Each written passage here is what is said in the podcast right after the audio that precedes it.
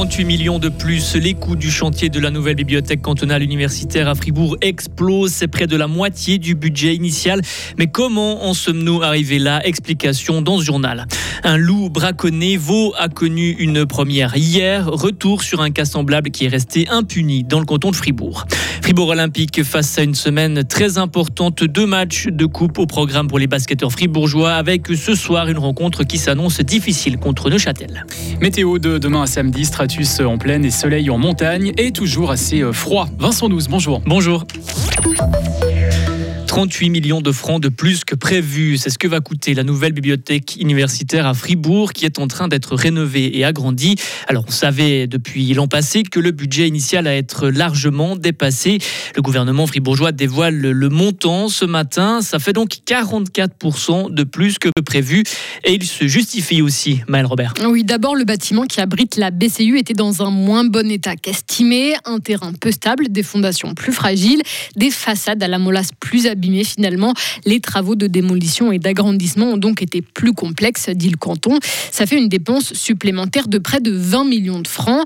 Il faut aussi 3 millions de, de plus pour financer la sécurisation du chantier. Là aussi, jugé plus difficile que ce qui avait été envisagé au départ, en plein cœur de la ville de Fribourg. Une deuxième grue a par exemple dû être installée pour laisser passer les piétons, les véhicules et permettre l'accès des poids lourds au chantier. Chantier qui a démarré en 2017.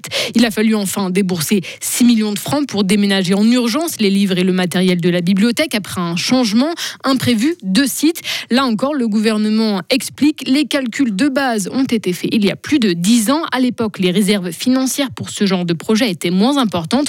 Depuis, les méthodes de calcul ont été revues pour éviter d'arriver à des surcoûts d'une telle ampleur. Merci Maël. Et ce crédit additionnel sera maintenant soumis aux députés dans les prochains mois. Quant au calendrier, il ne bouge pas. La BCU euh, refaite doit rouvrir ses portes au public à la rentrée 2026. Une première dans le canton de Vaud, mais Fribourg l'a déjà vécu, le braconnage d'un loup. Hier, le canton de Vaud a annoncé avoir retrouvé la dépouille d'un mâle tué par balle. Et Alexia Niquelet, dans le canton de Fribourg, une affaire de braconnage remonte à 2017. C'était la louve F13. Elle avait été retrouvée morte à la Villette, non pas tuée par balle, mais empoisonnée. D'ailleurs, d'autres animaux, un milan royal, un blaireau avaient été retrouvés morts, très certainement eux aussi empoisonnés. Les services du canton avaient à l'époque envoyé des analyses en Allemagne. Tout indique que F13 formait un couple avec le mâle M64. Lui a par contre disparu des radars, plus robuste. Il est certainement mort plus loin dans une forêt, mais sa dépouille n'a jamais été retrouvée. Pour Elias Pezenti, responsable de la faune terrestre et inspecteur de la chasse dans le canton de Fribourg, le braconnage de F13 a certainement mis fin au développement d'une importante meute dans la région, celle qui aurait dû être la troisième plus grande en, grande en Suisse.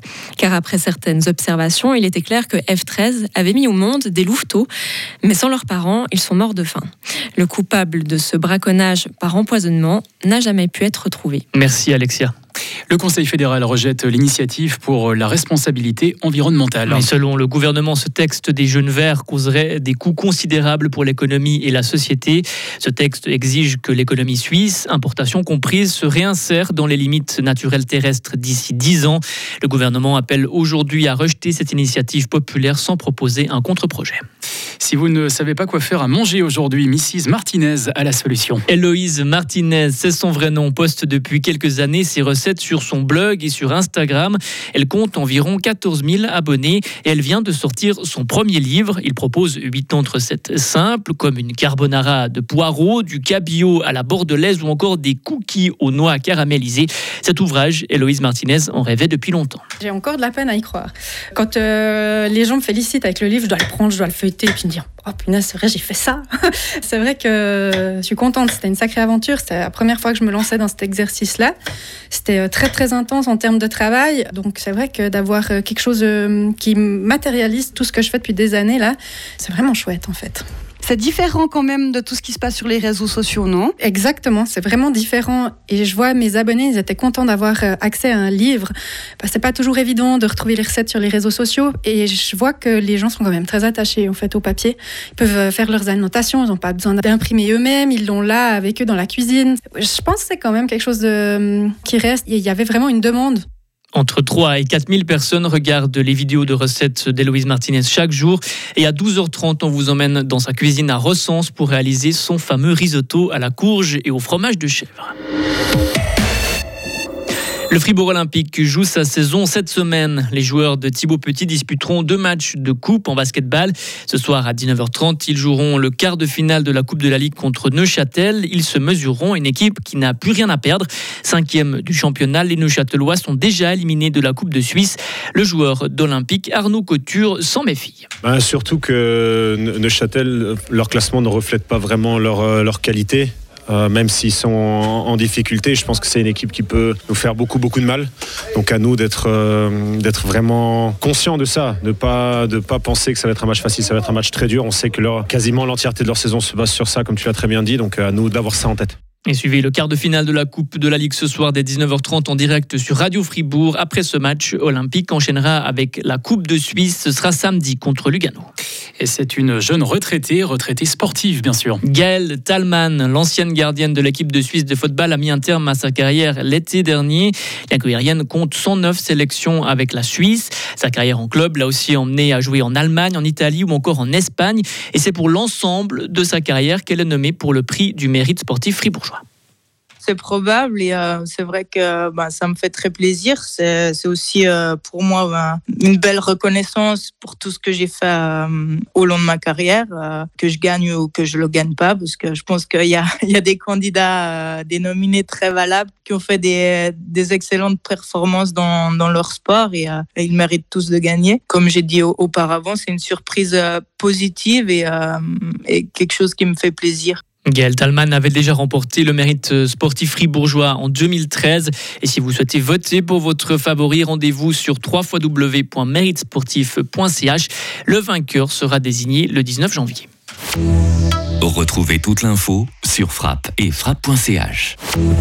La météo avec le garage carrosserie Georges Beauvais à Grelais et la Ford Fiesta qui vous procure un plaisir de conduite absolu.